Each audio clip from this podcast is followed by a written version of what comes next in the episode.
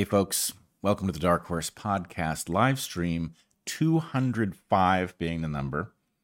Um, so clearly not prime. Uh, I'm Dr. Bret Weinstein. You are Dr. Heather Heying. We have just returned from uh, a trip to the Bahamas. And uh, we are going to talk about some things that we saw and uh, what it might imply about the state of the world or not. And um, anyway, more things like that. Yep, that's that's where we're going to spend our time today. Maybe we'll talk about woolly dogs too. Woolly dogs, woolly dogs. All right, and uh, maybe uh, we will um, take a brief look at the space weather. Okay. All right. Um, so uh, we will do a Q and A. Uh, our final Q and actually no, not our final Q and A of the year. We will do a Q and A um, after today's live stream. In the new year, we're going to reduce these to once a month, but we will continue to do as well our private Q and A's on locals, which we do on the last Sunday of the month, uh, which this month falls on December 31st, New Year's Eve. So uh, join us on locals this New Year's Eve uh, at 11 a.m. for a two-hour private Q&A. We have a lot of fun with those. Uh, they're small enough that we actually look at the chat and can engage with the chat.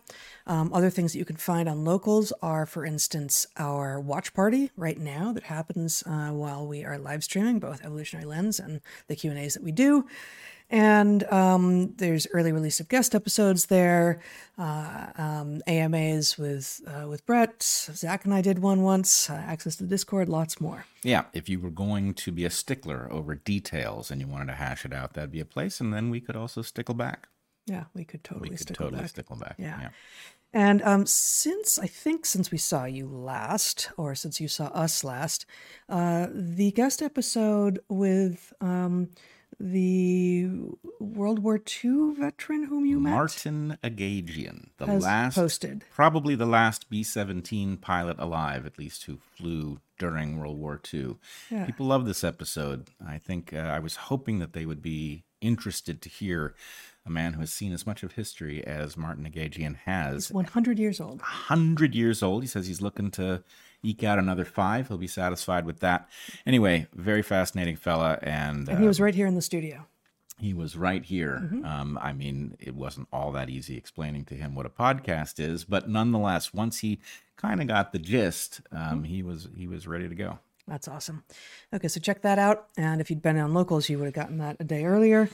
Um, and um, yeah, we're going to move the rest of the stuff that we're going to tell you about till the end, except for our sponsors. As always, we have uh, three fantastic sponsors to start uh, the episode today. Um, that's the only place you'll have ads um, from us during the show. And if we are speaking ads, then you know that we actually uh, vouch for the products. And you're going to start today, I believe. Wow. There you go. Somehow, after 205 episodes, I did not see that coming. Our first sponsor this week is MindBloom, which offers at home ketamine therapy, a new tool to improve your mental health. If you are struggling with anxiety or depression, you are not alone. Millions of Americans are searching for ways to feel better, but feel like searching for ways to feel better, but feel like they've exhausted every option and don't know where to turn. If that sounds like you, then guided ketamine therapy from MindBloom could be a game changer. MindBloom can help you feel better faster. MindBloom is the leader in ketamine therapy, having helped tens of thousands of people overcome their anxiety and depression. MindBloom's expert clinicians and guides can help you feel better in days, not weeks, and you can complete treatment entirely from the comfort of your home. In a study of over a thousand MindBloom clients, 89% reported improvements in their anxiety and depression after only four sessions. Now, MindBloom has new programs that go beyond depression and anxiety to help you overcome challenges in everyday life. I wonder if they have anything for spelling um, I bet they or don't. reading live. Uh, anyway, we'll find out. Right now, MindBloom is offering our listeners $100 off your first six-session program when you sign up at mindbloom.com slash darkhorse and use the promo code darkhorse. Break free from your anxiety and depression and feel better faster with MindBloom. That's M-I-N-D-B-L-O-O-M dot com slash darkhorse and use the promo code darkhorse.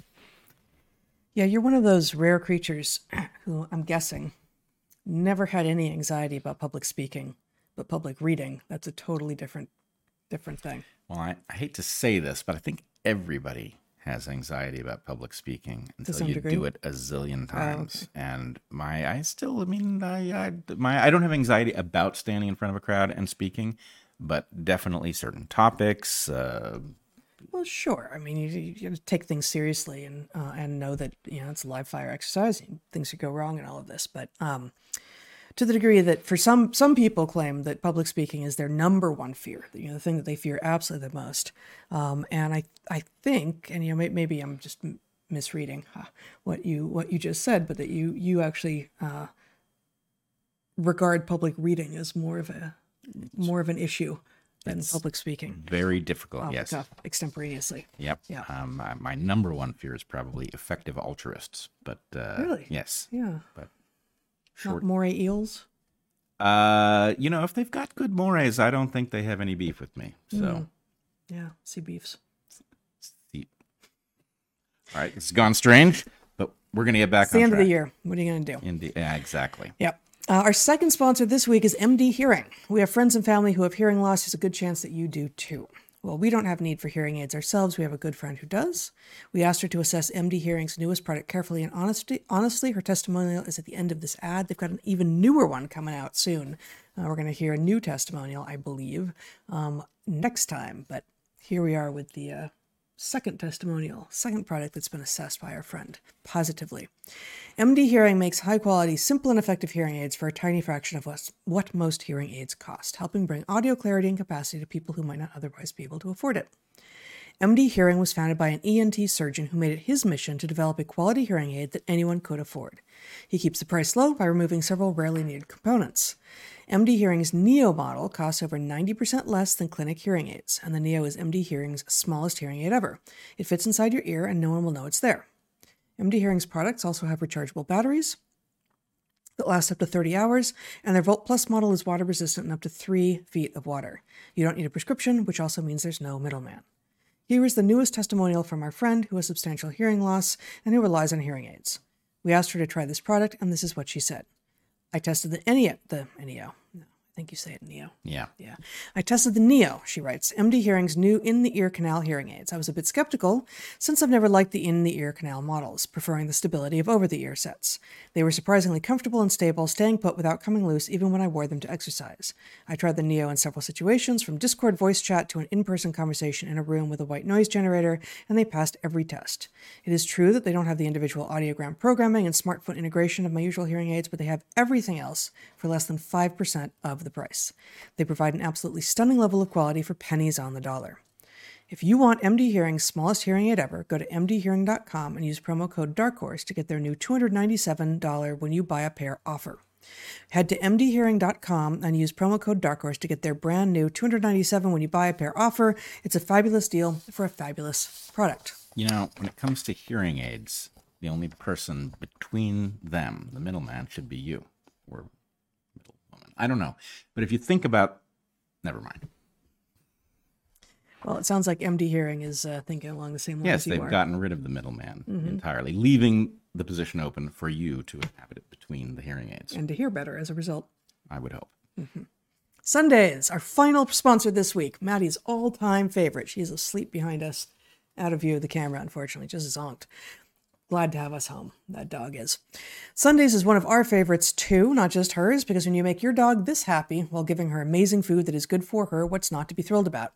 Sundays makes dry dog food, but it's not your usual dry dog food. This is no standard issue burnt kibble. The standard high end burnt kibble that we were feeding Maddie pleases her well enough. She's a lab. Labs will basically eat anything. But it turns out that Maddie does discriminate. She loves the food that Sundays makes. Seriously, loves it. If we run out of Sundays and give her her previous high end kibble instead, she is clearly disappointed. We should be giving her Sundays. She knows it, and we know it. Not only is Sundays, Mad- Sundays Maddie's favorite food, it's also far better for her than the standard burnt kibble that comprises most dried dog food. It's the only human grade air dried dog food. Bret checked. It's human grade. Mm-hmm. Air drying combines the best of cooked and raw approaches. Like raw, air drying preserves nutrients and tastes better than high heat methods. Better than raw, though, Sunday's unique air drying process includes a kill step, which kills pathogens. So, unlike freeze dried, raw, or frozen raw dog foods, there is no food safety or handling risk with Sundays. And Sundays has no artificial binders, synthetic additives, or other garbage. All of Sunday's ingredients are easy to pronounce and healthy for dogs to eat. Sundays is an amazing way to feed your dog. There's no fridge, no prep, no cleanup, no wet dog food smells. It's a total pleasure for the human interacting with it, which is a bonus. In a blind taste test, Sundays outperformed leading competitors 40 to 0. And our own little anecdote, Maddie, our Labrador, supports that result. She bounces and spins and leaps in anticipation for a bowl of Sundays, way more than for her previous food. Do you want to make your dog happy with her diet and keep her healthy? Try Sundays. We've got a special deal for our listeners. Receive 35% off your first order. Go to sundaysfordogs.com slash darkhorse or use code darkhorse at checkout. That's S-U-N-D-A-Y-S-F-O-R-D-O-G-S dot com forward slash darkhorse. Switch to Sundays and feel good about what you're feeding your dog or your husband.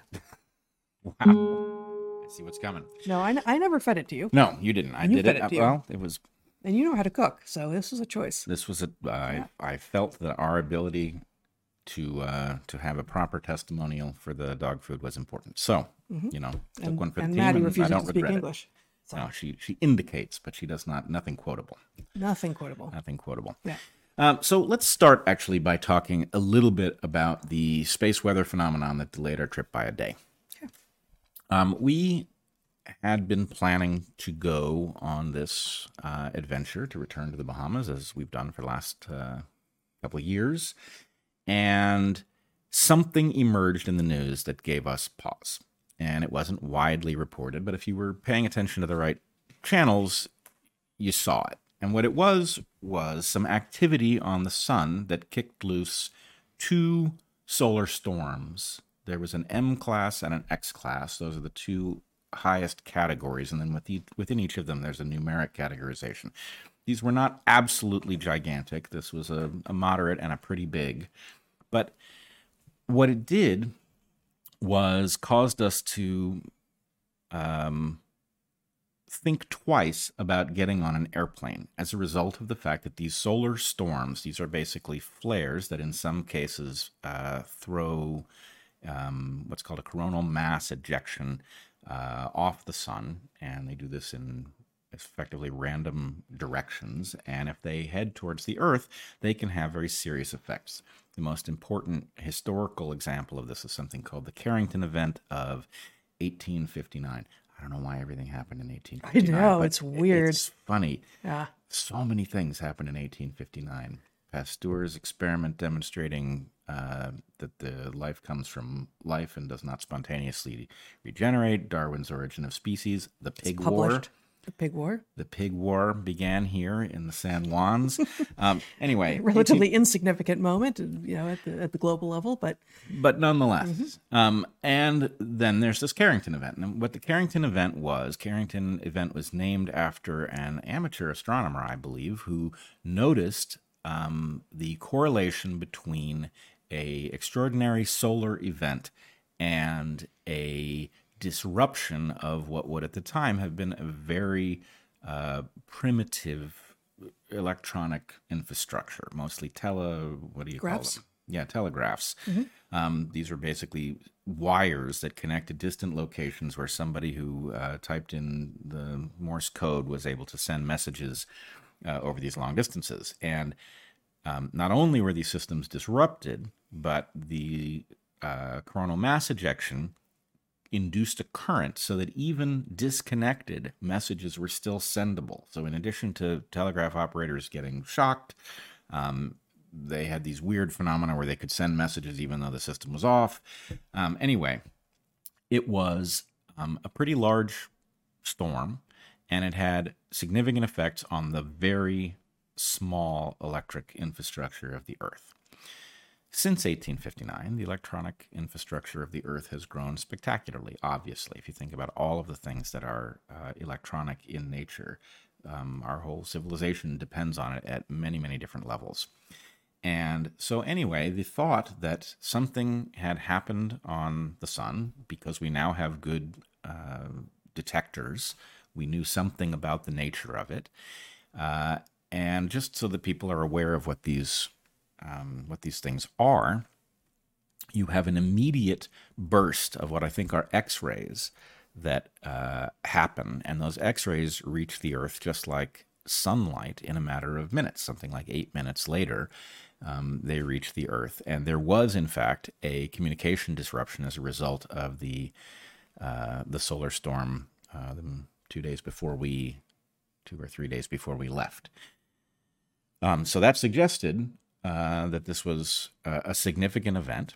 Um, and the question was was the coronal mass ejection going to hit the Earth um, sufficiently directly to disrupt communications down here on Earth, potentially knock out uh, components of various grids? And does that put you in jeopardy if you happen to be in mid flight at the time? Um, so mid-flight on a plane that is reliant on electronics. Right, reliant on electronics, exactly, um, and you know, reliant on things. Uh, yeah, reliant on electronics, both its own electronics and um, electronics on the ground. Right, you know, this can have effects on satellites. It can. There, there are all kinds of ways in which it can be disruptive. So anyway, we delayed, and it became clear over the course of the couple of days it, or several days it would have taken for the uh, the particles to reach the Earth that the although the um, the storm itself was not directed at Earth that it would that we would effectively get a glancing blow and it would not be serious. So um, the reason I raise this is because I'm still stunned by the fact that our grid is not hardened to these disruptions. There is a risk, uh, something like a one in eight risk every decade of a major grid disruption. That is to say, something that would destroy transformers on which the grid is dependent. And the shocking fact is, these aren't parts that we have in surplus. They're not parts that you can easily order. If your transformers are destroyed, it's something like a year um, before you can get one replaced. And if you had 20 or 30 of them destroyed at a time, there's no telling what that would do. So the danger of solar storms is substantial. The cost of fixing them seems large, but it isn't. Apparently, we could immunize all of our transformers um, in North America from this for something like what it would cost to buy a, a stealth bomber right? Which is a big cost. It's many billions, but it's a small enough amount of money that nobody would notice it if we decided to budget that and take care of this issue um, in a permanent way. And yet we don't. Somehow the the the idea is so remote to most people. The idea that the sun is going to fling something off that's going to disrupt things on Earth sufficiently that it might do so, so that you know that we would have effects for you know years or or more. Um, it, it's nobody's top priority. And so, even though many people are aware of this, um, it doesn't get dealt with. It's also difficult um, at the human level for many people to take in the idea of this is uh, statistically probable at this level. Uh, it is uh, almost certain to happen at some point, um, but we can't give you specificity as to when. We can't give you specific. And uh, and it's you know and it yes it's expensive to solve at you know the level of any human, um, but we're not talking about a human solving it. We're talking about economies solving it. We're talking about governments solving it. And so you know these Car- these so-called Carrington events, named after um, the first one in 1859, is something I just looked it up. You know we mentioned them in our book. Uh, this is something um, that uh, you in particular uh, have been thinking about for a very long time. And um, it is precisely the sort of thing that humans, that all humans are capable of, but you need to put a little bit of effort in to considering um, what is the value in protecting against a thing that is absolutely going to happen, but we can't tell you when. Yeah, uh, it you know it results in all kinds of what's called discounting right? The mm-hmm. places that you can put your effort where you can increase your profit and reduce your risk in a, in a way that's much more predictable um, causes people to default to this. And so I think everybody who is aware of the real hazard is also aware of the paradox of us not doing anything about it. Um, but it's it's very clearly the result of some kind of cognitive defect. It's not like anybody's making a profit from our vulnerability here, as far as I'm aware. It's hard to imagine how they would. Yeah. Um, so anyway, Zach, would you show the? Uh, this is just something for people to uh, look at if mm. they want um, to think more deeply about. This is a UnHerd asked me to write uh, on this topic, and so I when wrote. When was this? I can uh, see a date here. 2021. I think okay. it was summer 2021. There we go. Um, but so I just scroll up again. So for people who are only listening, it's called "How the Sun Could Wipe Us Out." A burst of plasma would set in motion a devastating cascade of failures. Yep. And you know, anyway, I just basically wrote a, a narrative uh, in which the very predictable uh, coronal mass ejection eventually hits Earth squarely enough to create a serious event, but not in Carrington's time, in our time, with so much being dependent on the electrical grid and then the cascading uh, events that compound the problem.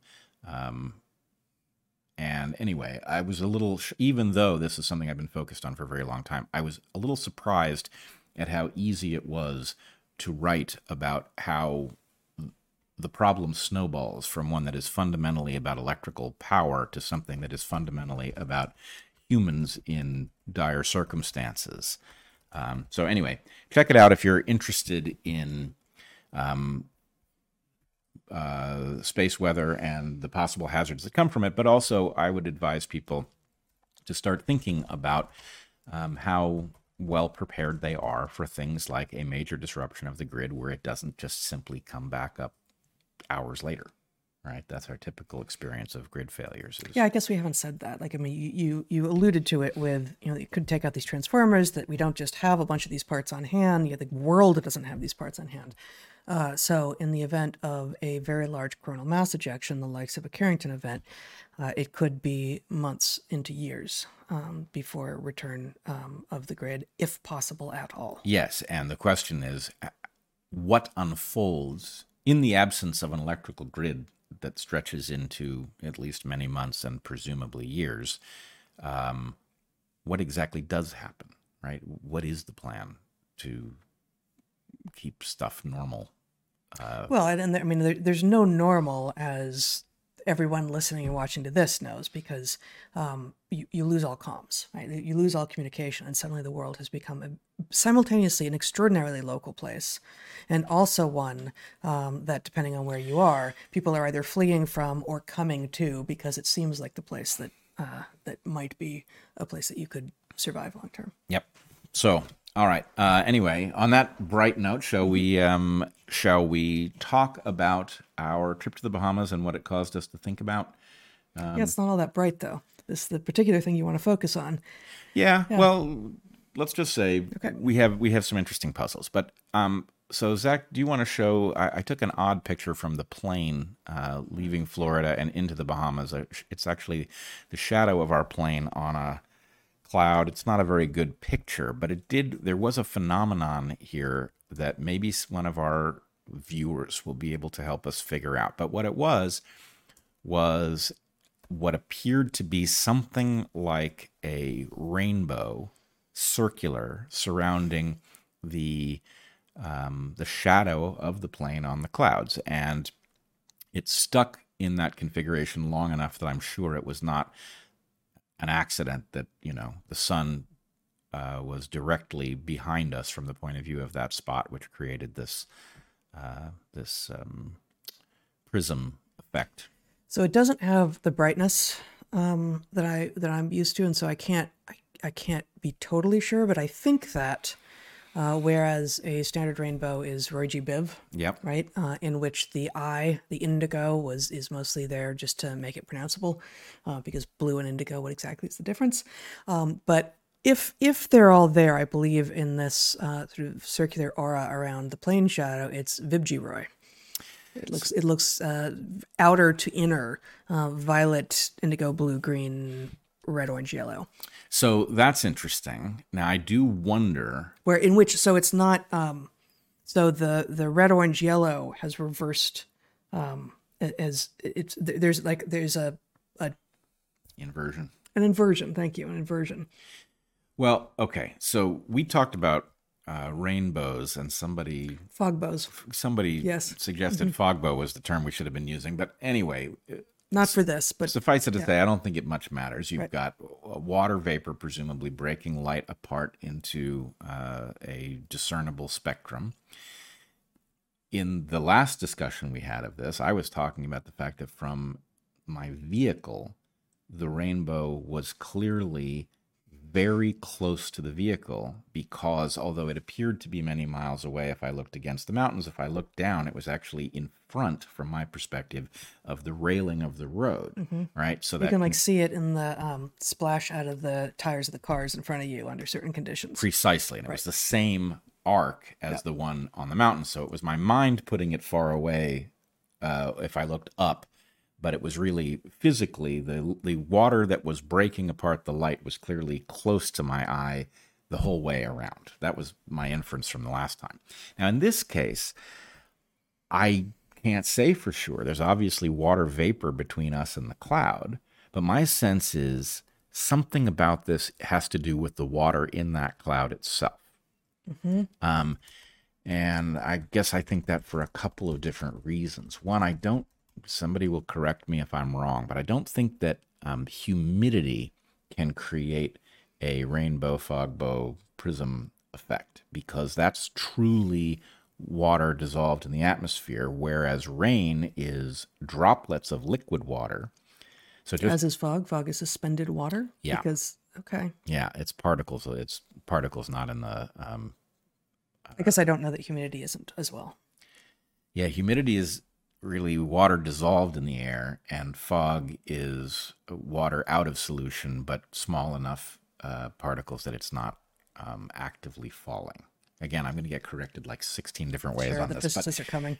yeah, right. the Physicists are coming. the physicists, are coming. Yeah, exactly. But anyway, I'd love to know what this phenomenon was and why it happens. I'd also be curious why my color acuity is not nearly good enough to say what order the colors are there. You know, it's interesting. You showed it to me on your phone, and at first it's like that's kind of subtle, but I think I see what I'm seeing. And the screen that we're looking at on right now, it almost it's a different. It, it actually, as I'm looking at it right now, that looks like Roy G. Biv outer to inner. Um, so I don't know. Now I've got two different two different screens of the same shot in which the colors look different. So I kind of give up since I didn't see it in real time. I Yep. don't know what I would have seen. Yep. All right. Well, anyway, I'm I'm very curious as, as to what comes back. I also know because double rainbows are a thing, um, that there is a repeating sequence that basically we don't see the triple rainbow, but presumably whatever phenomenon it is uh, keeps going, and so that r raises the question: as you take something that has a large arc and you shrink it down, or maybe this doesn't even have a large arc, because if you compare it to the one that I saw driving that was feet from me, this one, if this really was the cloud, was really the one at a great distance. And, you know, so anyway, there's a question about the rate, the actual radius of the, um, the circle that is described by the water particles that are breaking apart the light. Um, and, you know, it's possible, in fact, it's certain, if that really is a uh, prism at the distance of that cloud, that tiny little uh, circular rainbow was many times the size of the one that I was seeing driving, right? Which Uh, I don't know. Maybe I don't. I don't know. I, again, I didn't see this at the time, so I don't know how far how far up we were and how far down those clouds were relative to where we were. So, thousands of feet, and often when you're looking at rainbows, you're um, you know miles away. right? But in the case of the one I saw when driving, I know that it was feet from me because it was this side of the rail. But anyway, so that is neither here nor there with respect to the central issue that we were planning to discuss here. Um, so we got to the Bahamas. The Bahamas is a uh, set of islands in the Caribbean. Um, the islands are, can be very different from each other. There are some major islands uh, that have substantial population centers on them. Um, where we spent the bulk of our time was in the Exumas, which are a set of, I guess, barrier islands uh, at the far northeastern edge of the Bahamas. Um, but in any case, these are very um, desolate pieces of land. They are very rocky. There are a small number of species of um, plants that live on them. Yeah. Just point of order. Um, Yes. they are they the Exumas run northwest to southeast, and so you know the larger islands are sort of west west of the Exumas, but the actual bank of the Exumas it runs from um, I, I think uh, if if I've got the naming right, um, mark both the north and the southern edge of the Bahamas and the easternmost. Got it. All right. Do you want to show that map? Sure. And this is just a map that I pulled up. Um, um, nope, apparently not. All right. In, in any case, um, when Zach finds himself back at the podcast desk, uh, it happens that I took a video of something else that reveals the sort of low-lying, uh, desolate islands of the Exumas. Um, the, do you want to show the shark image? Um, uh, the one underwater Video. video. Yeah, that's what I mean. Um, so anyway, what we're going to see here is there's a. Uh, I think that's not the one. Yeah, that is certainly a shark. Um, see that island there? That is what the exumas look like. And then here is a nurse shark that um, was curious about us and uh, swimming up to the boat. If you'll give her a second, she will. Oh, the camera. Oh, there it is. Um, so So anyway, these guys are docile and um, and calm and basically harmless. You have to really work to get attacked by a nurse shark. yes, they. Uh, it is certain that they can smell fear and they don't care about it. So, um, anyway, there's no need to be afraid of them, which causes them not to be able to smell your fear because you don't have any. But that is neither here nor there. Um, so you saw that island there. It's a low-lying island. It's got some palms and a few other uh, very low. It's got a very low canopy, like maybe six or eight feet uh, high, and then it's surrounded by these. Uh, in this part of the Bahamas, it's basically a shelf, and this shelf presumably emerges from the water during ice ages. Um, it's shallow enough um, that it's uh, you know Yeah, I think I think we talked about it the first time we were there a year and a half ago or so. Um, and I haven't reminded myself, but it's something like uh, for many hundreds of square miles. Uh, there's nothing deeper than 20 feet on average, and in general, you're in like eight feet of water. yeah something like eight feet of water. Obviously, the tide changes that, but um, But being closer to the equator than um, most people listening to this probably are, uh, the Bahamas has, um, and this isn't, there are other things that affect um, tide scale, but um, really big tides that you may be used to if, for instance, you're in Southeast Alaska or the Pacific Northwest, um, in general, all else being equal, which it's not, um, the larger tides tend to be closer to the poles, and so you only have like a two um, a two foot difference between high and low tide down there. On the other hand, um, it's so flat that you do get a lot of a lot more land showing up. In fact, there was a, a lagoon uh, that I was hanging out on, uh, a little island um, that was unpopulated. Um, I'd have um, um, I don't know if we have oh just the the one of just the water. Sure. Um, yeah, low, okay, yeah, right. Um, so at low tide, you have this water flowing through the sand flat, and at very low tide, the whole middle of this lagoon is above land enough that people come. And one day I saw people playing bocce there, and the next day I, there were like five guys playing football. um, and this doesn't, this isn't the part that becomes a fully above water sandbank, but um, this is sort of a view of um, of of just how shallow uh, it is, and therefore, even with just a two foot difference in high and low tide, uh, you can get vast differences in what's traversable by, um, you know, even by like paddleboard as I was on, or or by real boat. Um, and so you can see from those images that there that the sand is mostly uh, empty of obvious life.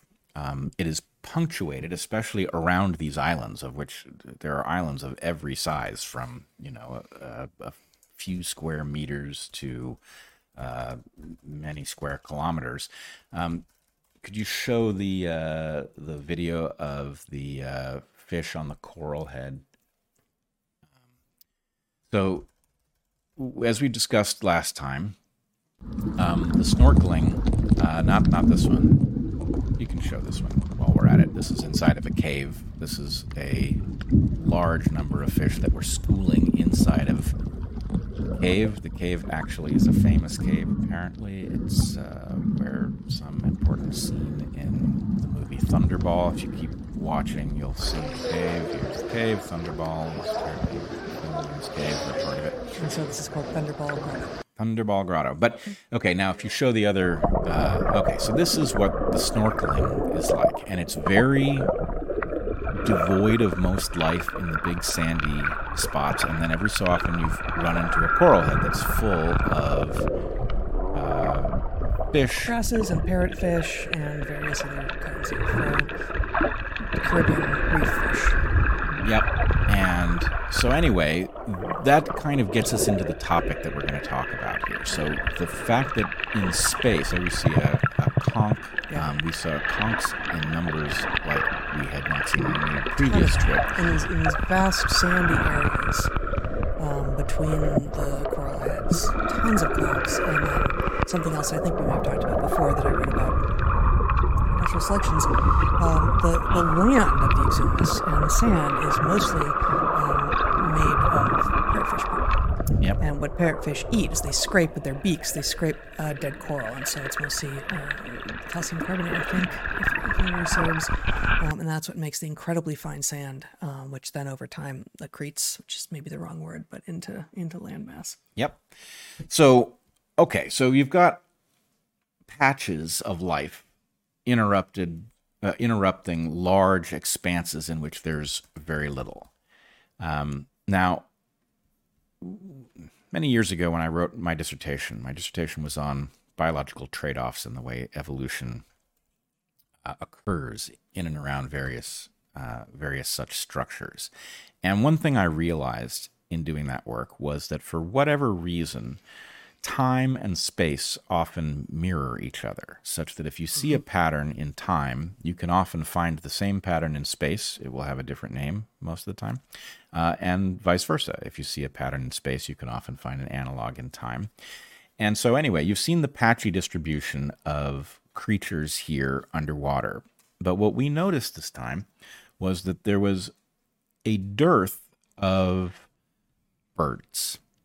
We did see a few, but literally for days on end, we saw zero gulls, for example, which was very surprising. In fact, the gulls were so common in the last uh, couple of visits that we even talked about them here on the podcast. In fact, the first time we saw them, I had spent some time photographing them and I misdiagnosed them. The gulls, the common ones, are laughing gulls. And um, I had thought they might be terns. Um, so, anyway, here's some laughing gulls uh, that I had taken photos of on a previous trip. In April of this year, And then I don't think this is a gull, but you wanted it there. No, no. Show that later. That's not a gull. Um, so the point is, we were in many of the same places this trip as we had been on the previous two trips. And in the previous two trips, we had seen so many of these gulls. They were so ubiquitous that you would have would never have occurred to us to take any sort of measurements of how common they were because you know it would have been pointless. You would have gotten huge numbers and any fluctuation in those huge numbers you know who's to say if it would have even meant anything? But what what we were not expecting was the number to go to zero. And you know as biologists looking at this creature various things occurred to us. It would be not uh, not very common for a gull to be so highly migratory that during a perfectly habitable season like this, they would be absent from a landscape like this. But obviously, one explanation for the number to be zero would be that they've migrated somewhere else. That would be uh, not very disturbing. Um, on the other hand, for the number to drop to zero without them migrating, um, raises all kinds of questions. What is going on? Did something happen locally? That can happen. Uh, in fact, um, here in the San Juans, there was an outbreak of a virus that took out 90% of the deer on two of the major islands just a few years ago. Um, so that was a virus from deer on the East Coast that somehow found its way here, wiped out most of the deer, and the deer are back at in, in incredible numbers. Um, so, you know, you could have something local like that, or it could be something more global. But just, I mean, just take a step back for a moment. For those of you who live anywhere with gulls, you know how prevalent they are. They're like the, the background bird that you uh, can't ignore entirely because they're pretty big bodied and they make a mess when they feel like making a mess and They're noisy. they're noisy. And there are certainly places where there are no gulls. Um, but there are a lot of gulls, a lot of places, basically along all coastlines, at least in the New World. And I, I'm not sure that they're everywhere in the Old World because I haven't been anywhere. I mean, I haven't been everywhere in the Old World, um, but also fairly far inland in a lot of places in the in the New World as well. And it's not just the laughing gulls that we were seeing in the Bahamas before. We were also seeing other kinds of gulls. The, they're just the, the standard gulls, and gulls is kind of a mess uh, phylogenetically. Um, there are there are people who will say you're looking at eight species when someone else says oh, it's all just one it's subspecies like it's it's it's it's hard to tell so sort of the species swarm um, but um, put that aside like laughing gull is clearly a different kind of kind of looking gull but all those other gulls those sort of heftier bigger bodied gulls um, were also completely absent this year completely absent. In Completely fact, I think there were days in which we didn't see a single bird of any kind. Mhm. Um, now, um, if you would show them range map, I did a little looking just to make sure that we weren't looking at a migratory phenomenon. Um, and here is the range map for laughing gulls, Hmm. and the Bahamas is there uh, to the east of Florida. it's that big strange blob that almost looks like a manatee uh, in the water where it's not um, it doesn't look like it's ringing an island precisely because the bahamas are you know so many individual low-lying islands Yep. And I'm sorry I didn't capture the legend here, but the color that the entire Bahamas is here is year round residents. So that gull, oh the so the lighter color is just migrants Yeah. okay migratory um, routes Migratory, mig- yeah. So basically, migration does actually happen in laughing gulls, and what it says is that some of the northern populations migrate south, and so this is not a northern population at all.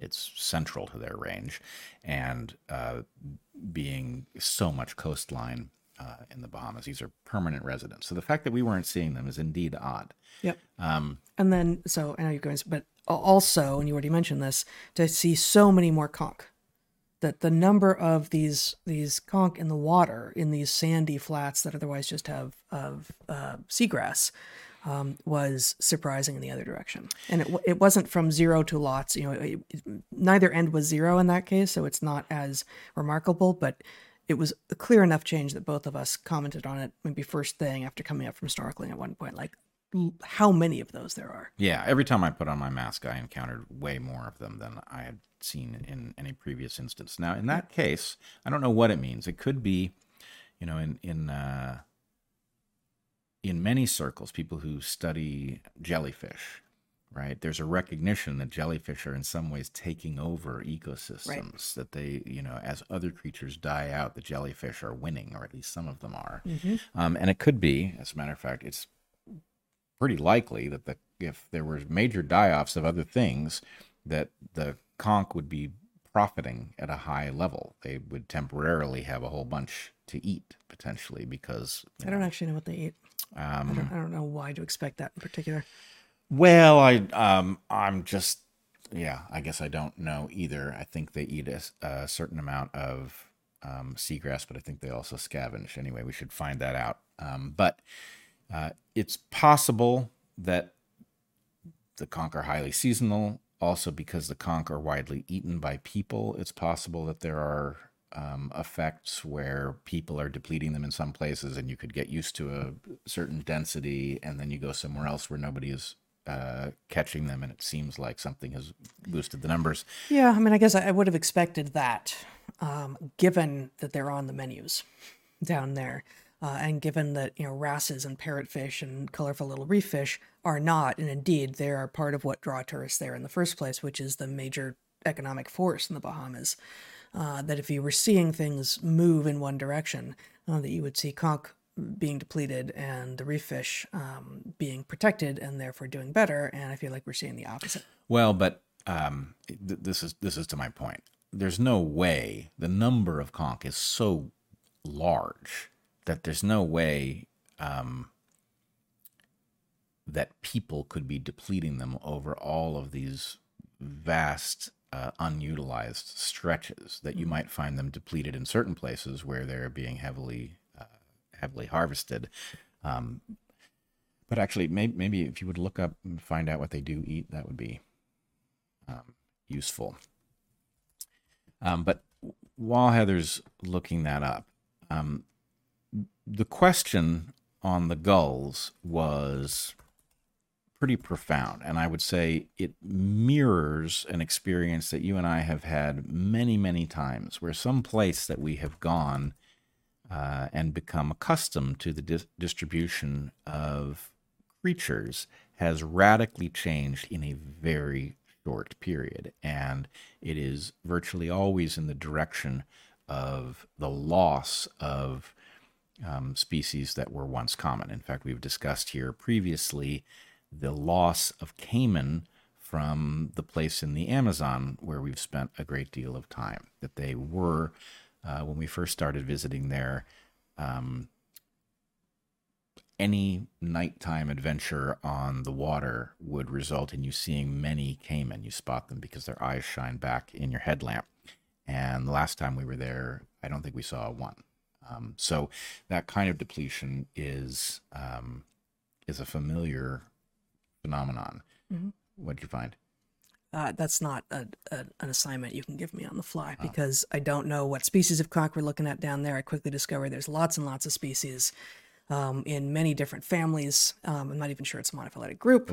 Um, they are famously referred to as uh, highly predatory, but some authors seem to be disagreeing with that. So that's what I found in like 15 seconds. So I'm not going to. Got it. Um, All right. Well, we'll, I'm we'll- not going to make a claim. We'll put it aside. We have seen many cases of common things uh, becoming so scarce that they were not seen um, in a very short period. Um, we've had that experience many times. And so the question here is what to think about this. Now, obviously, what you would want to know is somebody would have to have had um, some kind of data. You know, obviously, that range map is the result of people having uh, done some kind of accounting of uh, individual numbers in the species so that they know exactly where they are and aren't. Um, but the you know the the way that um, the way that bird populations in particular get assessed uh, is, as I, I think you know, but is often um, by sort of very briefly, if at all trained uh, lay people, sort of lay birders. Maybe birders are always lay birders. I don't know. There aren't any professional birders. We call those ornithologists, and they're different. Um, who, um, you know, their work is sort of spot checked but um, basically if you know something and you see something you see a species outside of the range that you expect to see it um, there's sort of numbers to call. Um, but there are also sort of days. In fact i think the, the christmas bird count happens in a lot of places in north america. It's like everyone's a lot of people are going to go out and um, you know pen and pen and notebook in hand and um, keep track of everything you see. But that of course requires that the identification is accurate and um, that people have um, gone to exactly the place that they say they have, and you know they may be wrong or they may have. I don't. I don't know why you would lie about that, but there, there's just a lot of opportunity for human error. So um, those range maps are not uh, inherently put together under the most careful sure scientific conditions, and certainly it's not. I was going to. It's certainly it's not experimental at all, but careful observational conditions don't always apply. you would hope you would hope that those range maps would be um, conservative um, because you're always going to have misidentifications that are going to extend a range wildly um, but repeated observations ought to ought to draw those lines pretty carefully um, but anyway, so we've got now several things that we've discussed as possible explanations. You could have some sort of a seasonal something or other. Um, this was, in fact, the first visit at this time of year. We've been three times in February, the first time, in April earlier this year, and now in December. So, um, not wildly different in terms of you know both all three of these times have been after hurricane season uh, is supposedly over. Although we were we were there at the tail end of a weather system that some people were saying should have been a named storm. Um, did not have a name, but uh, was a was a was a tropical storm uh, that maybe should have had a name. Um, so all of all of those visits within the same season, but at different spots in it. So actually, okay, I think we've got we've got four possibilities on the table so far. Um, you've got uh, some sort of programmed seasonable seasonal migration. This does not seem to be the result of that. Um, you've got something like a pathogen that wipes out the majority of a population, but it bounces back because it doesn't go to zero and the habitat remains hospitable, as it happened with the deer here. And like has been proposed for, although we doubt this explanation for the sea stars in the Pacific or in, in the entire uh, Pacific Rim, really, um, but um, very visible in the Pacific Northwest, where there had been they were ubiquitous in marinas and in rocky beaches, and they just disappeared about uh, a little less than ten years ago. Yeah, uh, disappeared almost almost completely. It's a shocking shocking level of decrease. Um, you've also got the possibility that you had um, a lo- a patchy local phenomenon um, in which you just happened to be in a place where the number was zero, but the actual population size hadn't changed. That seems very unlikely in this case, especially since we were in many of the same places that we'd seen these animals before, and they should be profiting pretty much anywhere that has coastline, mm-hmm. right? The things that they eat, they're they're uh, opportunists, and th- those things should be accumulating everywhere. And then the mm-hmm. fourth possibility is a, a massive, meaningful decline Yeah. in an extremely short period of time. In this case, and I guess that's the that's the thing that's so worrying. What, what was number? What did you have? You, so you got migra- migration, Migration, and um, it's it's actually possible with regard to these gulls, although it's not consistent with the range map that you show. That because we are at the very beginning of uh, the season where the weather is more safe to travel by air. And we were, in fact, supposedly outside of that window, but there was a big tropical storm that was happening as we arrived. That this that, that could have been something if these birds are migratory in this place, which they're not supposed to be Yep. pathogen, and then your final one, a massive meaningful decline. Was number three on that list? Um, it's hard for me to keep track of the numbers. I think it was a, What was the a other one? Local patchiness that resulted okay. in us having effectively a sampling error issue, which seems very unlikely. On the other hand, Yeah, but I mean, we were literally in the same place. literally in the same place, uh, but two of these times. show that uh, um, Thunderball uh, cave. Grotto. Yep. Um, The, so the very abundant Yeah, fish. no, I, I know. So the reason that I want to show this is because these animals were extremely dense in this highly unusual cave. There are caves around, but the basic point is if you were trying to figure out how many of that fish are in the Bahamas, you would want to count all of the ones that are disproportionately concentrated somewhere. And so if you found them absent, and you know, this is in fact not the most unlikely thing here because Right.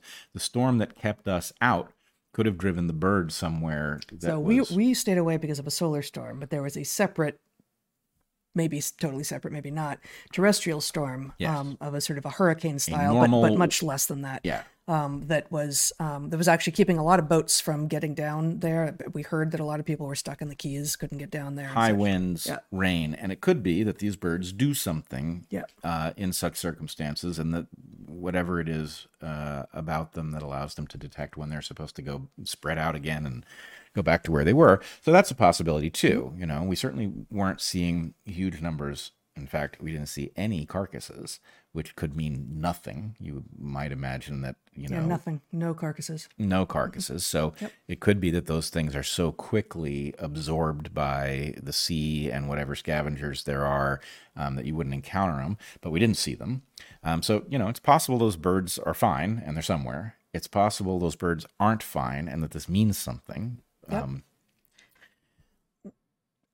Maybe, maybe this doesn't fit with with where you're going, but um, another thing. Well, one thing you've already mentioned, but two other organisms um, that we saw a lot of, and uh, were the nurse sharks, which are always fairly common in the places that we have been there, specifically on a key called Compass Cay, where um, the the fish entrails are all poured in in the same place, basically to encourage the nurse sharks to hang out. They're effectively tame. Uh, it's a tourist attraction for for people from um, more populated parts of the Bahamas.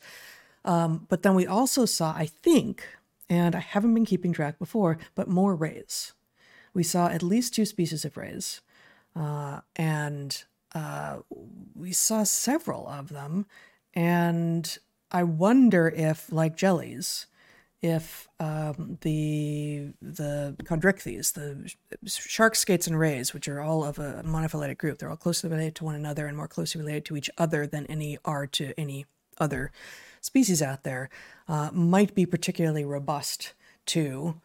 Um, it would probably be um, pathogen, at least, of the four, uh, and, and maybe to massive meaningful decline, whatever cause that would be, uh, than uh, than smaller bodied bony fishes, um, or um, or to some of the other inverts. Well, I don't know. You you and I haven't talked about this. I don't. I think I saw fewer rays this time. Oh, I saw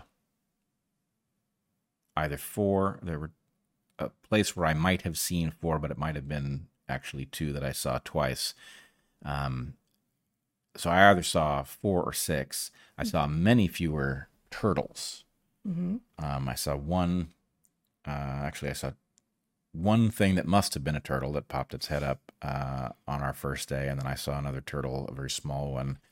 Well, so I mean, just in terms of what we're doing here, right? This is um, entirely anecdote. We weren't, we're not, we're not pretending that we have data, um, but we have been to the same spot three, um, three times within 20 months of one another, 22 months of one another, and interesting that you bring up turtles. I actually saw a lot of turtles too, but again, I was in this, I was, You were I, was- this. I was spending a lot of time in this interior lagoon uh, where it is so flat and the water is so shallow, even at deep tide, that there are no boats going through there. I, I was having um, to walk my paddleboard. I the, even the fin on the paddleboard was too deep uh, in some places um, at, at low tide to get into some of the, to to get into these lagoons, and it was there that I was seeing the rays. I saw ma- manta rays and I think stingrays, although I'm not 100% sure, that, sure they were stingrays. Toby, our younger son, said that um, he, he was pretty sure that one of them um, had had the had the sting uh, sort of visible on its end, and many turtles. And so this, of course, is consistent with what we know to be true of uh, the risks of boat traffic to manatees, for instance, right? Uh, that you may find more of these organisms specifically in the areas uh, that we don't frequent as much, at least that we don't frequent with our uh, mechanized vehicles. Yeah, although that, that I don't see how the boat tra I see why it would account for a higher density uh, where the boats can't go than out, but it doesn't account for a difference between this year and any other. Um, but in any case, uh, so I wanted to just do a couple comparisons. First off, the story of species decline is one that I think everybody who pays attention to nature is alarmed at. We all have the places that we used to go, you know, especially the places we grew up and knew well, Yeah. that have um, seen spectacular declines in things that seemed like they would uh, be there forever. Um, there are some cases that go in the other direction. Um, so, for example, you want to show uh, the eagle. So,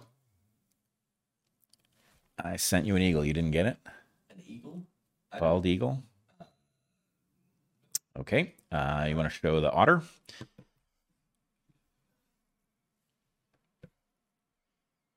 In any uh, case, we can talk about these things, and if Zach has them, then he'll show them. But Are these videos or photographs? photographs.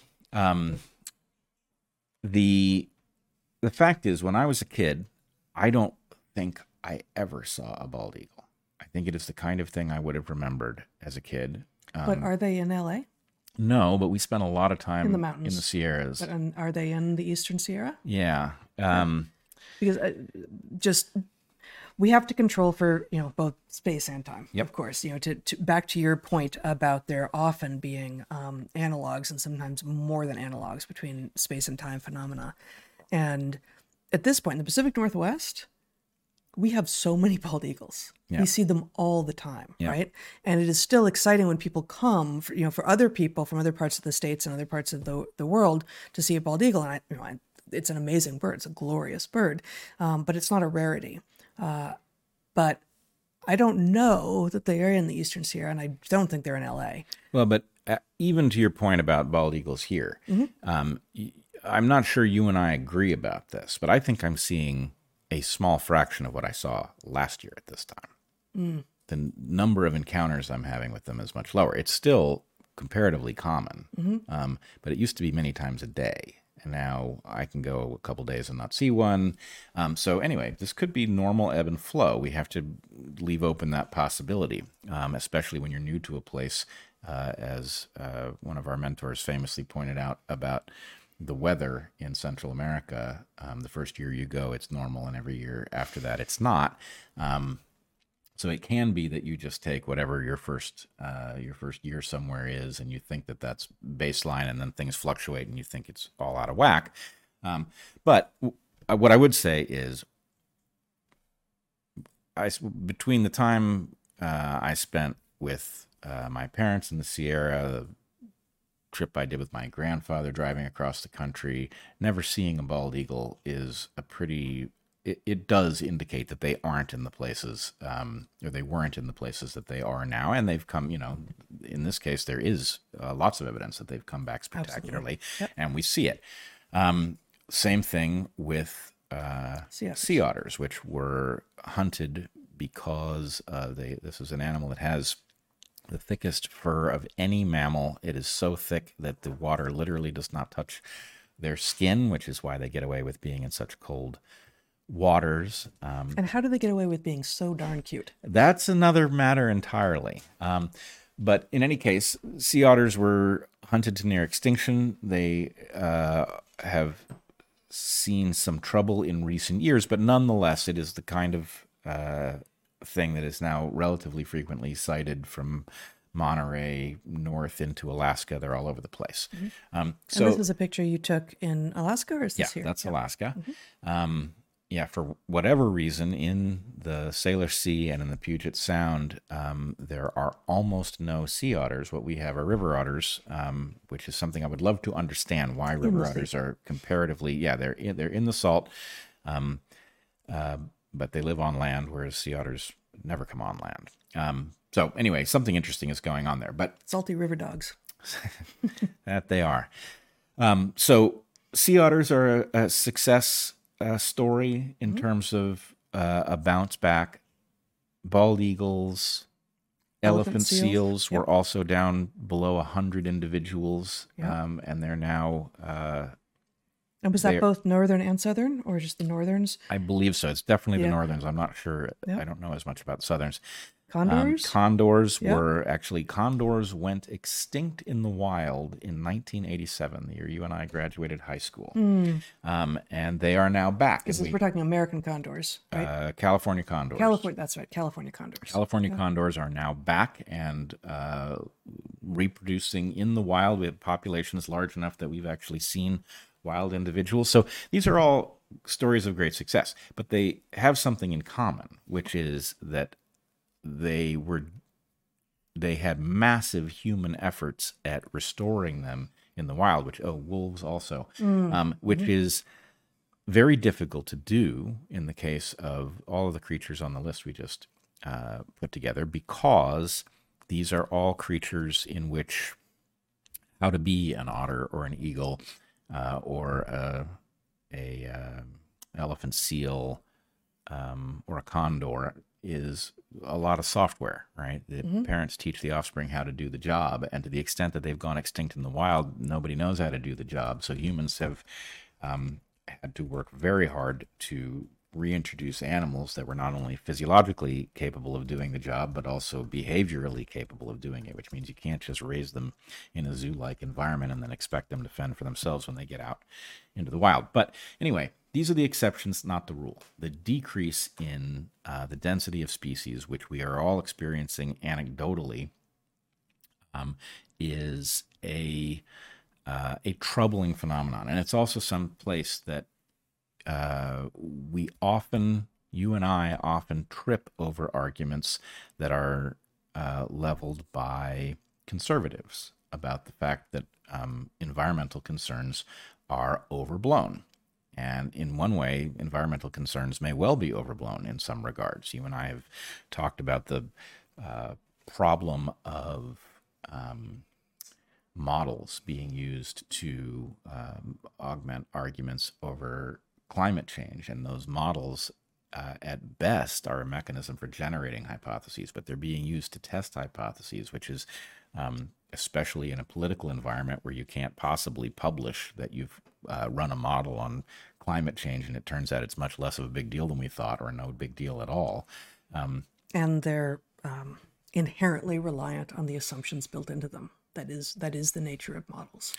And uh, the fact that you see different results coming out of different models is both exactly what you would expect, um, but it also means that when you see authors um, saying, okay, we, we, we just threw all these models at um, this data set, and these are the ones we're going to share the results uh, from with you, uh, you should right away uh, know to know to wonder, okay, but what are the ones that you didn't show us, and what did they say, and why did you choose to show us the ones um, that hmm, somehow actually fit your preconceptions about what you would find?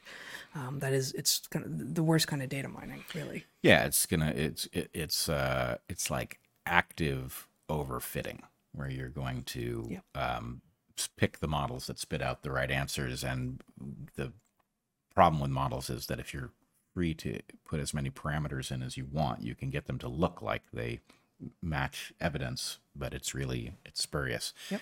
Um, so anyway, there's a lot of skepticism and uh, quite justifiable skepticism in conservative circles about uh, climate change being used as an excuse for uh, authoritarian changes in policy, for uh, economic games being played on people, and peop and folks are rightly sick of this. But But they have uh, largely conflated um, climate change with environmental risk, environmental devastation, uh, with you know coloring all who would be concerned about the environment or who would call themselves an environmentalist, as as I do, as I think you do, uh, as these harbingers of doom uh, that are using flawed models uh, to build policy uh, that forces us to you know stop eating meat, for instance. right, to scold each other for driving too far or whatever. Um, so let me uh, just say we are we are therefore stuck. First of all, we've got an academic environment that's insane, um, that can't be trusted to evaluate um, anything because, frankly, there's so much pressure inside of that environment to reach conclusions that have um, been blessed by the proper religious authorities that um, that it's not trustworthy. But that means that in terms of figuring out how healthy the world is and what the effect of what we're doing on the world is, we are stuck with far too much anecdote. And the problem is that anecdote really is fraught with hazards. And so, um, you want to put up the picture of that tern? So I want to Which one is it zoomed out? Uh, you start with the zoomed out one. So I want to return to uh, this photo about which I am proud because I set out to take exactly this photo, and it took a few hours of work to figure out how to get the bird and the ice to both register in a way that made sense. But and then nature uh, threw me a bone in uh, this animal doing something uh, that added to the photo I was trying to take, which is uh, this is um, a small fish is in the beak of this Arctic tern, um, and you can see the fish's eye. So anyway, nature helped me out on this one. But the point is, we saw this is a this is an animal I'd wanted to see my whole life, an Arctic tern. And the reason I wanted to see an Arctic tern is that Arctic terns do something absolutely extraordinary, which is they migrate from pole to pole, which is something that is not typical. We have tremendous number of animals that migrate from the tropics towards the poles, right? That basically opt out of winter by uh, going south into warmer climes, and then they uh, profit from the productivity and the reduction in competition by flying uh, north or south into the temperate zones and Arctic zones um, when it's comparatively warm. But an animal that migrates from one pole to the other is really interesting. And so, anyway, I'd always wanted to see them and never have. Um, they're hard to see. Um, in this case, we saw them in abundance. But we saw them in abundance because we happened to catch the migration as it passed through southeast Alaska. And so in early May. Right. Now, if you hadn't known what an Arctic tern was or hadn't known that was an Arctic tern, you could very well have had the sense of, oh, uh, these birds were so common. And then you could return the next year two weeks off, think you were there in the same season, and not see a one and think, what the hell happened? Did the population crash? And the answer is no, it didn't crash. You just missed the exact moment that it passed through this exact location and happened to seem like it was at very high density um, when in fact, you know, there just aren't that many. Mm-hmm. So, anyway, you have to be careful with anecdote because you run into patterns you don't know, and those patterns can create structure where the animal is not distributed in a way that's perfectly even. And then as you pass through the ebb and flow across space of where this animal is, you think you're seeing changes in the population, but you're really just seeing um, movement or something else. Um, so, we are stuck. Go ahead. Well, actually, I, I wanted to go back to you provide a list, um, sort of off the top of your head, but about the the four reasons that you identified uh, that we might not be seeing organisms where we expected to. Uh, and you said migration, pathogen, local patchiness, and massive meaningful decline. Mm-hmm. Um, and I guess I think um, that's not a list of alternatives quite uh, because uh, local patchiness could be due to pathogen, right? Um, although I think the local patchiness that's more interesting is actually species A is reliant on species B, and species B is um, using the terroir of the of the soil to thrive there and not there, and so you will find species A, um, you know, being in, in, in literally in soil patches uh, that uh, has nothing to do necessarily with pathogens. Um, but sometimes local patchiness will be actually, um, you know, in the case of, gosh, this chytrid fungus uh, that was uh, finally identified after uh, many years of uh, herpetologists, that is, those who study amphibians and reptiles, seeing all these declines in frogs across a lot of the tropics, it turns out that one of the major things, one of the major ex- uh, explanations for that was this chytrid fungus that was largely being brought in by, oh my God, herpetologists, right? And that's, you know, that wasn't the major thing, but that was in some cases, in some populations of the most charismatic, most well studied species of frogs. Oh, and now these are disappearing. It's like, oh, it was the people who came in to study them. Um, you know, how, how awful is that? So um, the local patchiness um, of, of some species of frogs in that case was due in fact to a pathogen that was coming in on I don't know the boots or the clothes of of people who were who were going to study them.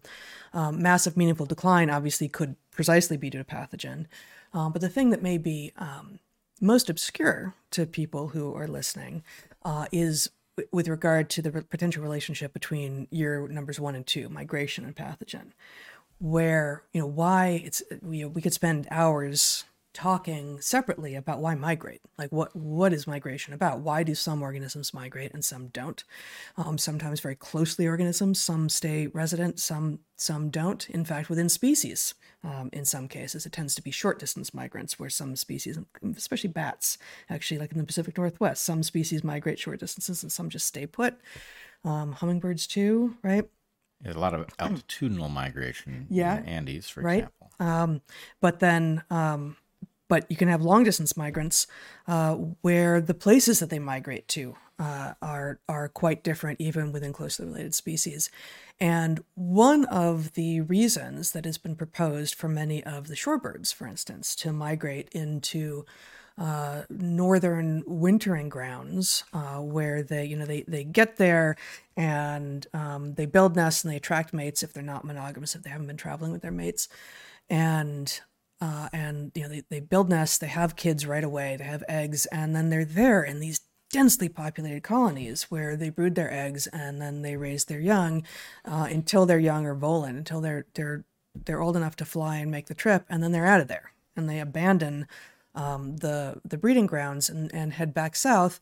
And you know, it's really easy to imagine this is just due to climate right? Like how how are how are all these birds going to have enough to eat and stay warm enough, uh, and uh, in a in say an Alaskan winter, uh, and of course the colder it is, the more they will need to eat. So uh, the the food being limiting is even more of an issue for them if they're in a cold climate. But turns out that at the point that they're leaving those breeding grounds, those breeding grounds are just filled with ectoparasites. And uh, you know we tend to use the word pathogen for endoparasites rather than ectoparasites, but it's it's parasites all the same. And uh, how do you deal with uh, your bed being full of bed bugs, um, or lice or fleas or whatever it is? Well, you could move. And people don't tend to want to do that. You know, sometimes they have to burn all their bedding or whatever, but you can just move.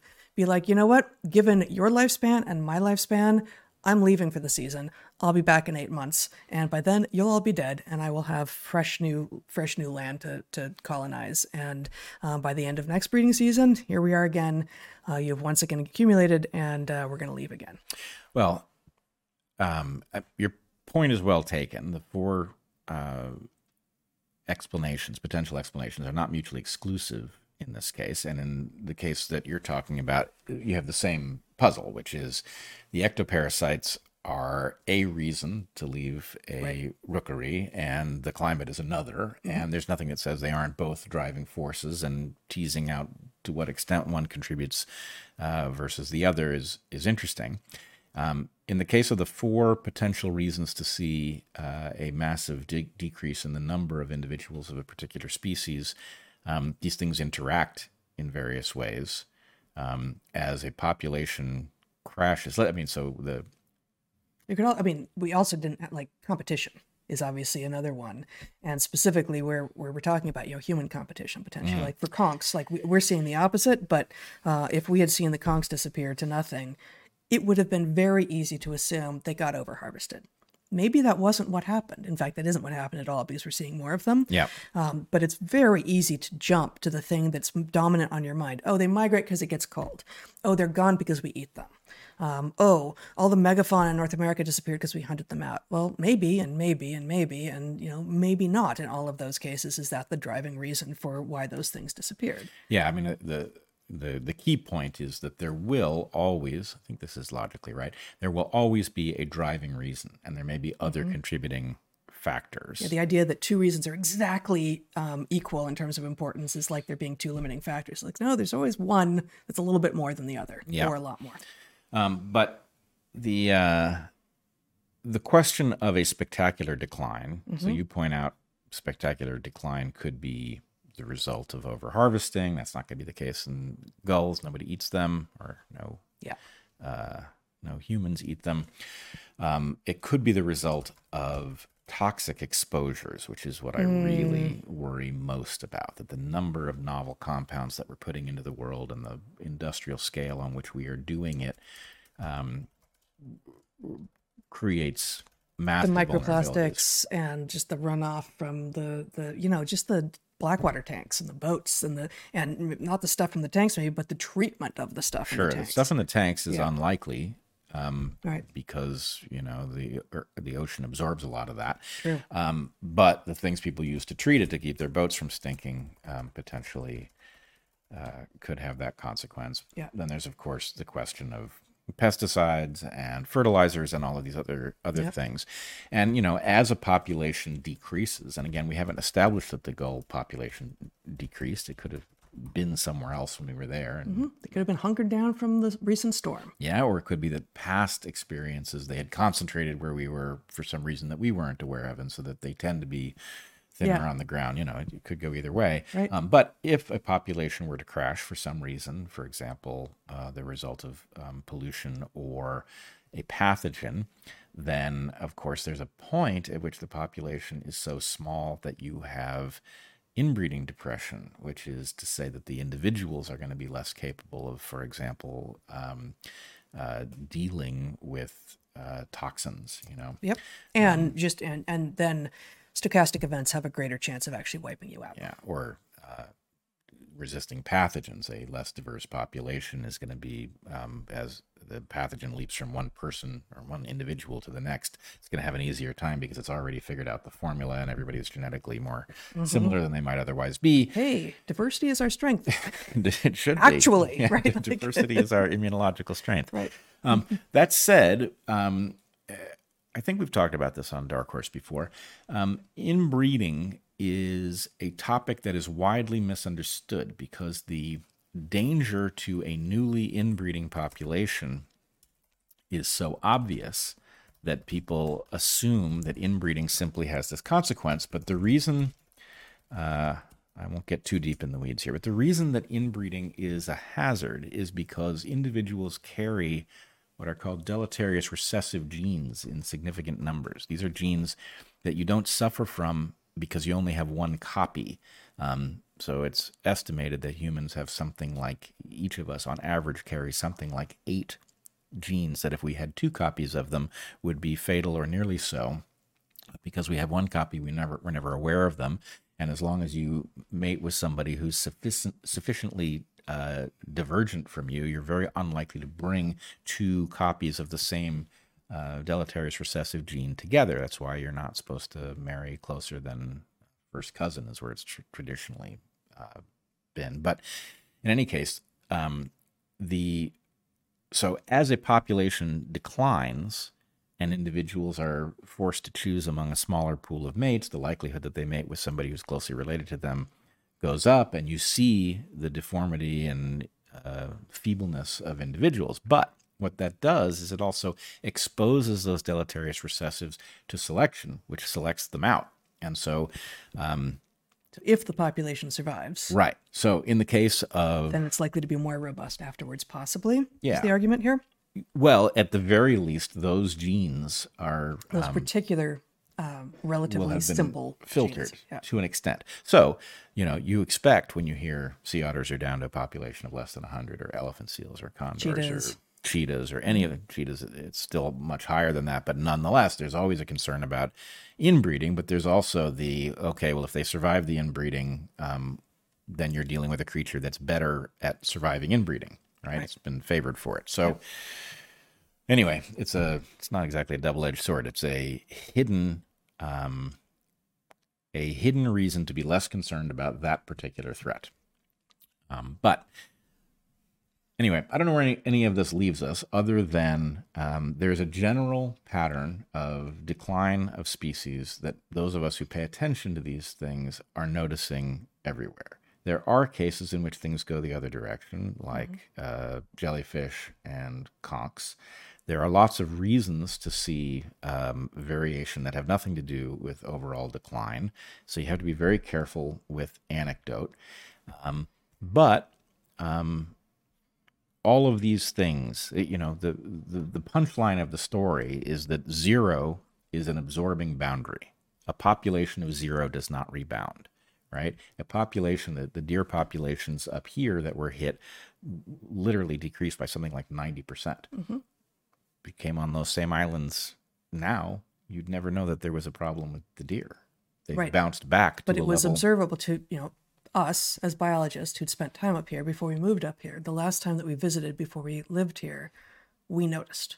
And we started asking people and said, "Oh yeah, yeah, this this happened. They're they're practically gone." Right, and And, apparently fact- it had been um, like a horror show. Like Yeah. they'd been lying dead. It people clusters. had multiple Yeah. dead animals in their yard and stuff like this. Um, but anyway, they bounced back. You'd never know um, that it had happened if you if you came here now.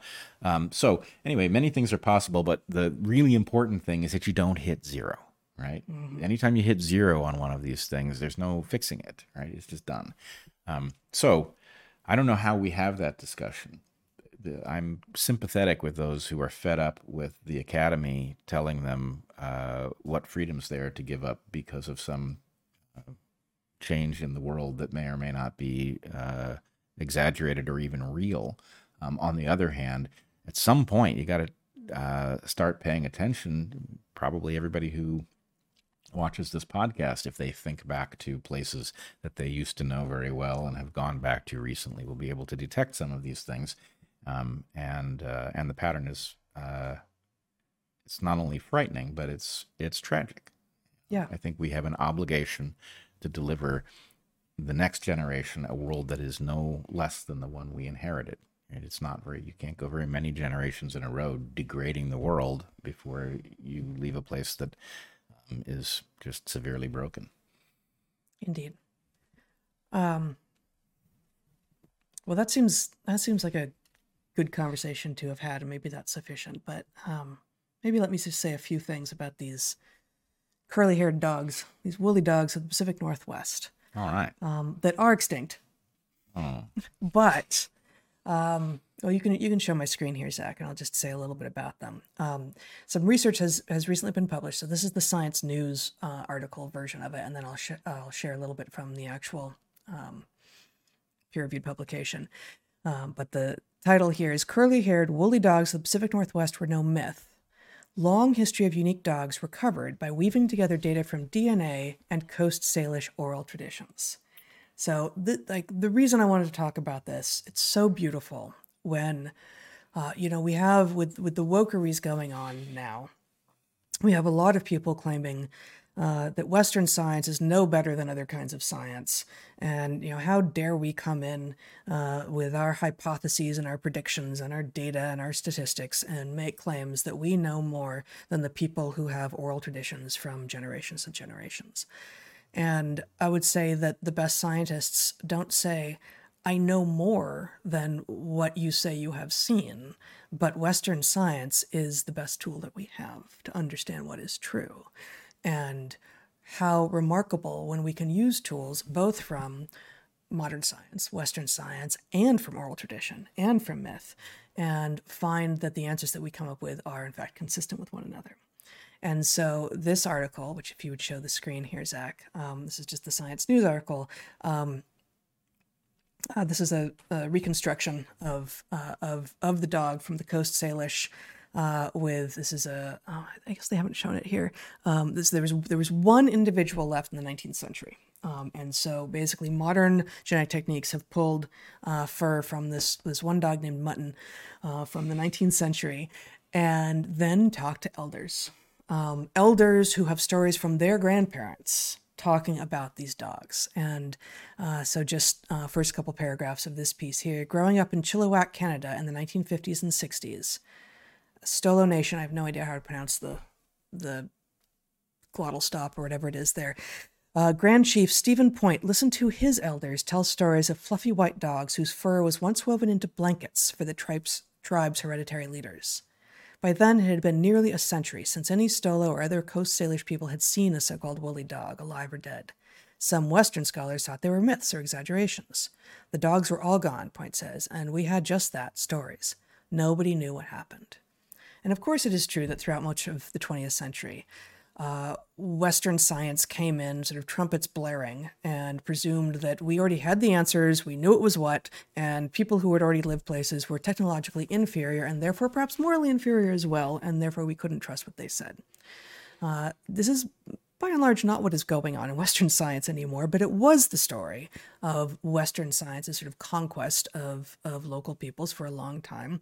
And so it's not that surprising that um, having no dogs in front of them and myths about dogs, uh, for the most part, Western science said, yeah, whatever, I'm sure you had dogs, but they were probably from Japan or something. Like there are lots of dogs around.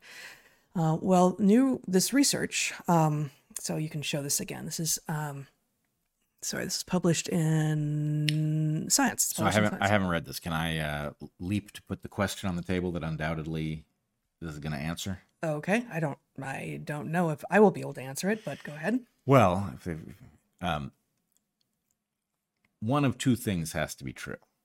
Either these dogs came in with the people into the Americas, or these dogs are the result of a separate domestication event. I would bet they came in with the people, but that's interesting if they did.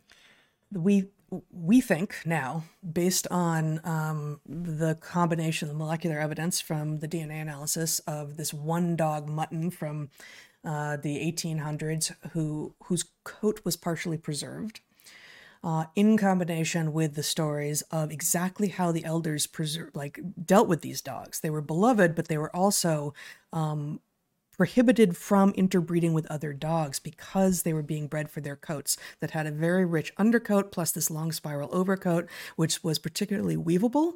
And then they were woven with some other um, other hairs like goat sometimes, and they were particularly conducive to making warm, long-lived blankets. And so the women of many of the coastal Salish people apparently were in particular uh, charge of the dogs. They were understood to be, um, you know, sort of in the life is all of a thing uh, ethos, um, particularly closely related to the dogs, and actually had them uh, isolated on some particular islands where they were uh, kept from interbreeding with other other dogs, and also, yes, it seems that they came over 12, 15,000 years ago from Asia.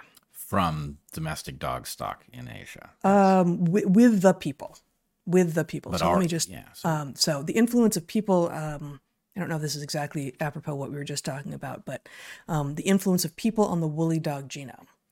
Woolly dogs were treated as beloved extended family members. According to Deborah Quasson Sparrow, a Musqueam master weaver, her grandfather, Ed Sparrow, who lived from 1898 to 1998, told her that, quote, every village had woolly dogs, that they were like gold because they were mixed with the mountain goat and then rove and spun, the, the fur was.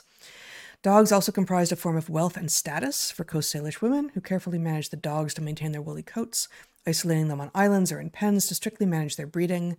Island names often reflect their connection with dogs, such as, I'm not going to try saying it in Tlingit or whatever language this is, Little Dog Village on Cameron Island in Nanaimo, something territory, British, um, British Columbia. The prevention of interbreeding wool dogs with hunting or village dogs was critical for maintaining their distinct hair characteristics soft guard hairs with an unusually long, crimpy undercoat, which was highly spinnable and could be made into warm blanket yarn. These management practices likely contributed to mutton's PCD ancestry long after the onset of settler colonialism. So I think part of why Western scientists disbelieved this is like, yeah, but there had been European dogs. Europeans had been there for hundreds of years already, um, or at least a couple, uh, a, a hundred or two, and surely, you know, you people, right, would not have been able to maintain their integrity as an isolated population for so long. But yep, they did. And so the stories being told by the Coast Salish uh, turn out to be true. And this really was a distinct breed um, that is now gone, unfortunately. So I would uh, guess here um, that the isolation of these individuals, the fact that it would have been a small, highly prized population that was being prized for its um, purity, made them vulnerable. And that, in fact, I wonder if there is not a mirror of the story of smallpox spreading in the New World, if there was not, you know, uh, a an analogous story for actually the same almost the same reasons the reason that pathogens um, wiped out the new world populations had to do with various factors. People should read guns germs and steel if they're curious um, about this but um, the difference in um, domesticable animals in the New World versus primarily Asia, where most of our domesticated animals came from, gave the Old World population exposure to pathogens so they had already equilibrated, and those pathogens were highly virulent to the New World population, which had only um, camelids, vicuña, I think. Yep. Um, as, Or alpaca and the descendant of vicuña. I think that's how it goes. Yeah. Yeah. Whatever the camelid was that they domesticated, that was the only New World large uh, domesticate um, that they had. And so the exposure to pathogens was much less. So I wonder if the dogs uh, from Europe, which would have made contact at the same time or close to it, uh, had resistance to disease that especially an isolated population of New World dogs wouldn't have had. Yeah. So the story laid out here, I wasn't going to go here, I didn't spend a lot of time here with this paper because unfortunately it's sort of it's pitched in the the modern language of um, let's blame the newcomers. It's always the newcomers' fault, right? In this case, I think it was the newcomers' fault, um, but I but the tone is so common now and so often just barbarically wrong that it's not worth usually spending time there. But um, what they say is um, by 1857, a year before Mutton's birth, in Stolo territory, excuse me, where mutton was most likely acquired. So mutton belonged to a white guy. Uh, is part of why we still we have the remnants from it because this this white guy acquired I think um, by reasonable means, this dog whom he loved, and that he saved part of Mutton after he died, and that's how we come Died to have. in 1859, of course. yeah, I don't know, but no, I it's read- in the abstract. was it? Yes. I missed that. Okay, so we're in that kind of we're in numerology territory now, but yeah, okay. Um, uh, where mutton was most likely acquired, the settler population consisted of only a few dozen permanent settlers at Fort Langley. The following year, more than 33,000 miners arrived at present day BC during the 1858 Fraser River Gold Rush. This large scale migration set off conflicts between miners, colonial governments, and indigenous peoples. Indigenous populations declined by an estimated two thirds between 1830 and 1882. Smallpox epidemics epidemics, almost one every generation from the 1700s to 1862, are estimated to have killed more than 90% of indigenous people in some villages across BC, along with steady depopulation due to other introduced diseases such as mumps, tuberculosis, and influenza. One more thing, though, um, culturally, so that's like again, that's sort of the easy one. It's the it's the germs part of guns, germs, and steel. Pathogens are real, and certainly to a naive in terms of never before been exposed population, they're going to have particularly high efficacy, which isn't good for the pathogen either. Um, but there's also a cultural effect here. Survival of woolly dogs depended upon the survival of their caretakers because because of what we've already talked about. In addition to disease, expanding colonialism increased cultural upheaval, displacement of indigenous peoples, and a diminished capacity to manage the breed. Policies targeted indigenous governance and inherent rights, resulting in the deliberate disenfranchisement and criminalization of indigenous cultural practices. So, um, and it, you know, it goes on, but that suggests that maybe maybe there's some remnants of the woolly dog genome left in some dogs. Yeah, like Neanderthals in uh, modern humans. Precisely. Yep. Precisely. That'd be cool. Yeah, I, that's a nice looking dog. It's a really nice looking dog. Yeah. Yeah. And in fact, so um, the Science News article had a had a partial version of this, but um, so here we have the more full. It's uh, if you want to show this. Uh, oh, that didn't help. Wow. Uh, yeah. Um, maybe I can do it this way. Um, okay, so uh, this is from figure one of this paper. Um, and you have the biggest dog. These are all domesticates, um, but the the big Alaskan Malamute, Samoyed, Husky. Husky's bigger than this uh, Coast Salish woolly dog, um, but not by a ton. And this is the size is similar, more similar to the Finnish Spitz, and to some degree um, the so-called German Spitz, the American Eskimo dog, but not closely related. That you can you can you can make a similar dog out of not so similar starting points. Well, that that has got to be the case, given that they all start at one point. Right. Yep. All right. Well, that's cool. Yeah, it is cool. Um, so maybe uh, that's where we should finish for this, our last full live stream of 2023. Yes, I I think that's. You looked at me like you were surprised, like what? No, Is it that coming sounded, to an end. It sounded like the beginning of a compound sentence, and I was interested to see where it went. All right. Uh, so we will come back with a Q&A shortly, and we will also come back with a private Q&A on locals on Sunday, uh, New Year's Eve at 11 a.m. Pacific. And oh, we didn't talk about emotional eavesdropping in rats. Maybe next time. Next time. Yeah. Or um, on snake societies being maintained by females. Maybe next time. All right. Yeah. Just little teasers for 2024. Snake societies maintained by females and emotional eavesdropping in rats with, trigger warning for you, some evidence that cats know their names. Some evidence that cats know their names. That's about all you're gonna get. No, we could keep going here now. I think we'll save it for 2024. It's gonna be a big year. Yeah. Yes. It's going to be a big year. Yeah, boy, is it gonna be a big year. Cats know their names. We'll see. Let's just see. Okay, so um, please join us on on Rumble uh, and on Locals. Lots of stuff uh, that lots of benefits to joining us on Locals. And um, at the store, you have things like PSYOP until proven otherwise. Pfizer, the breakthroughs never stop. Blueberries because accidents happen. And if you live in one of those places where they are thinking about bringing masks back, you can always get some Jake's Micro Pizza. So good. It is they now really have good. it in both gluten free and dairy free options for those of you who have sensitivities. And um, because it's so small, no one knows when you're done eating. And that means you can keep the mask down. No, you just keep eating the micro pizza. No one knows when you're done, and you can just keep the mask down. Okay. Um, I did. I posted this week on Natural Selections a year in review. Uh, uh, so uh, check out naturalselections.substack.com for some highlights from uh, the writing that I did there this this year. Um, what else? I feel like there's a lot else. We we encourage uh, you again to join us at locals, and we really appreciate your support at this um, the end of the third full year that we've been doing this. Uh, we are, as always, very grateful to you, our audience.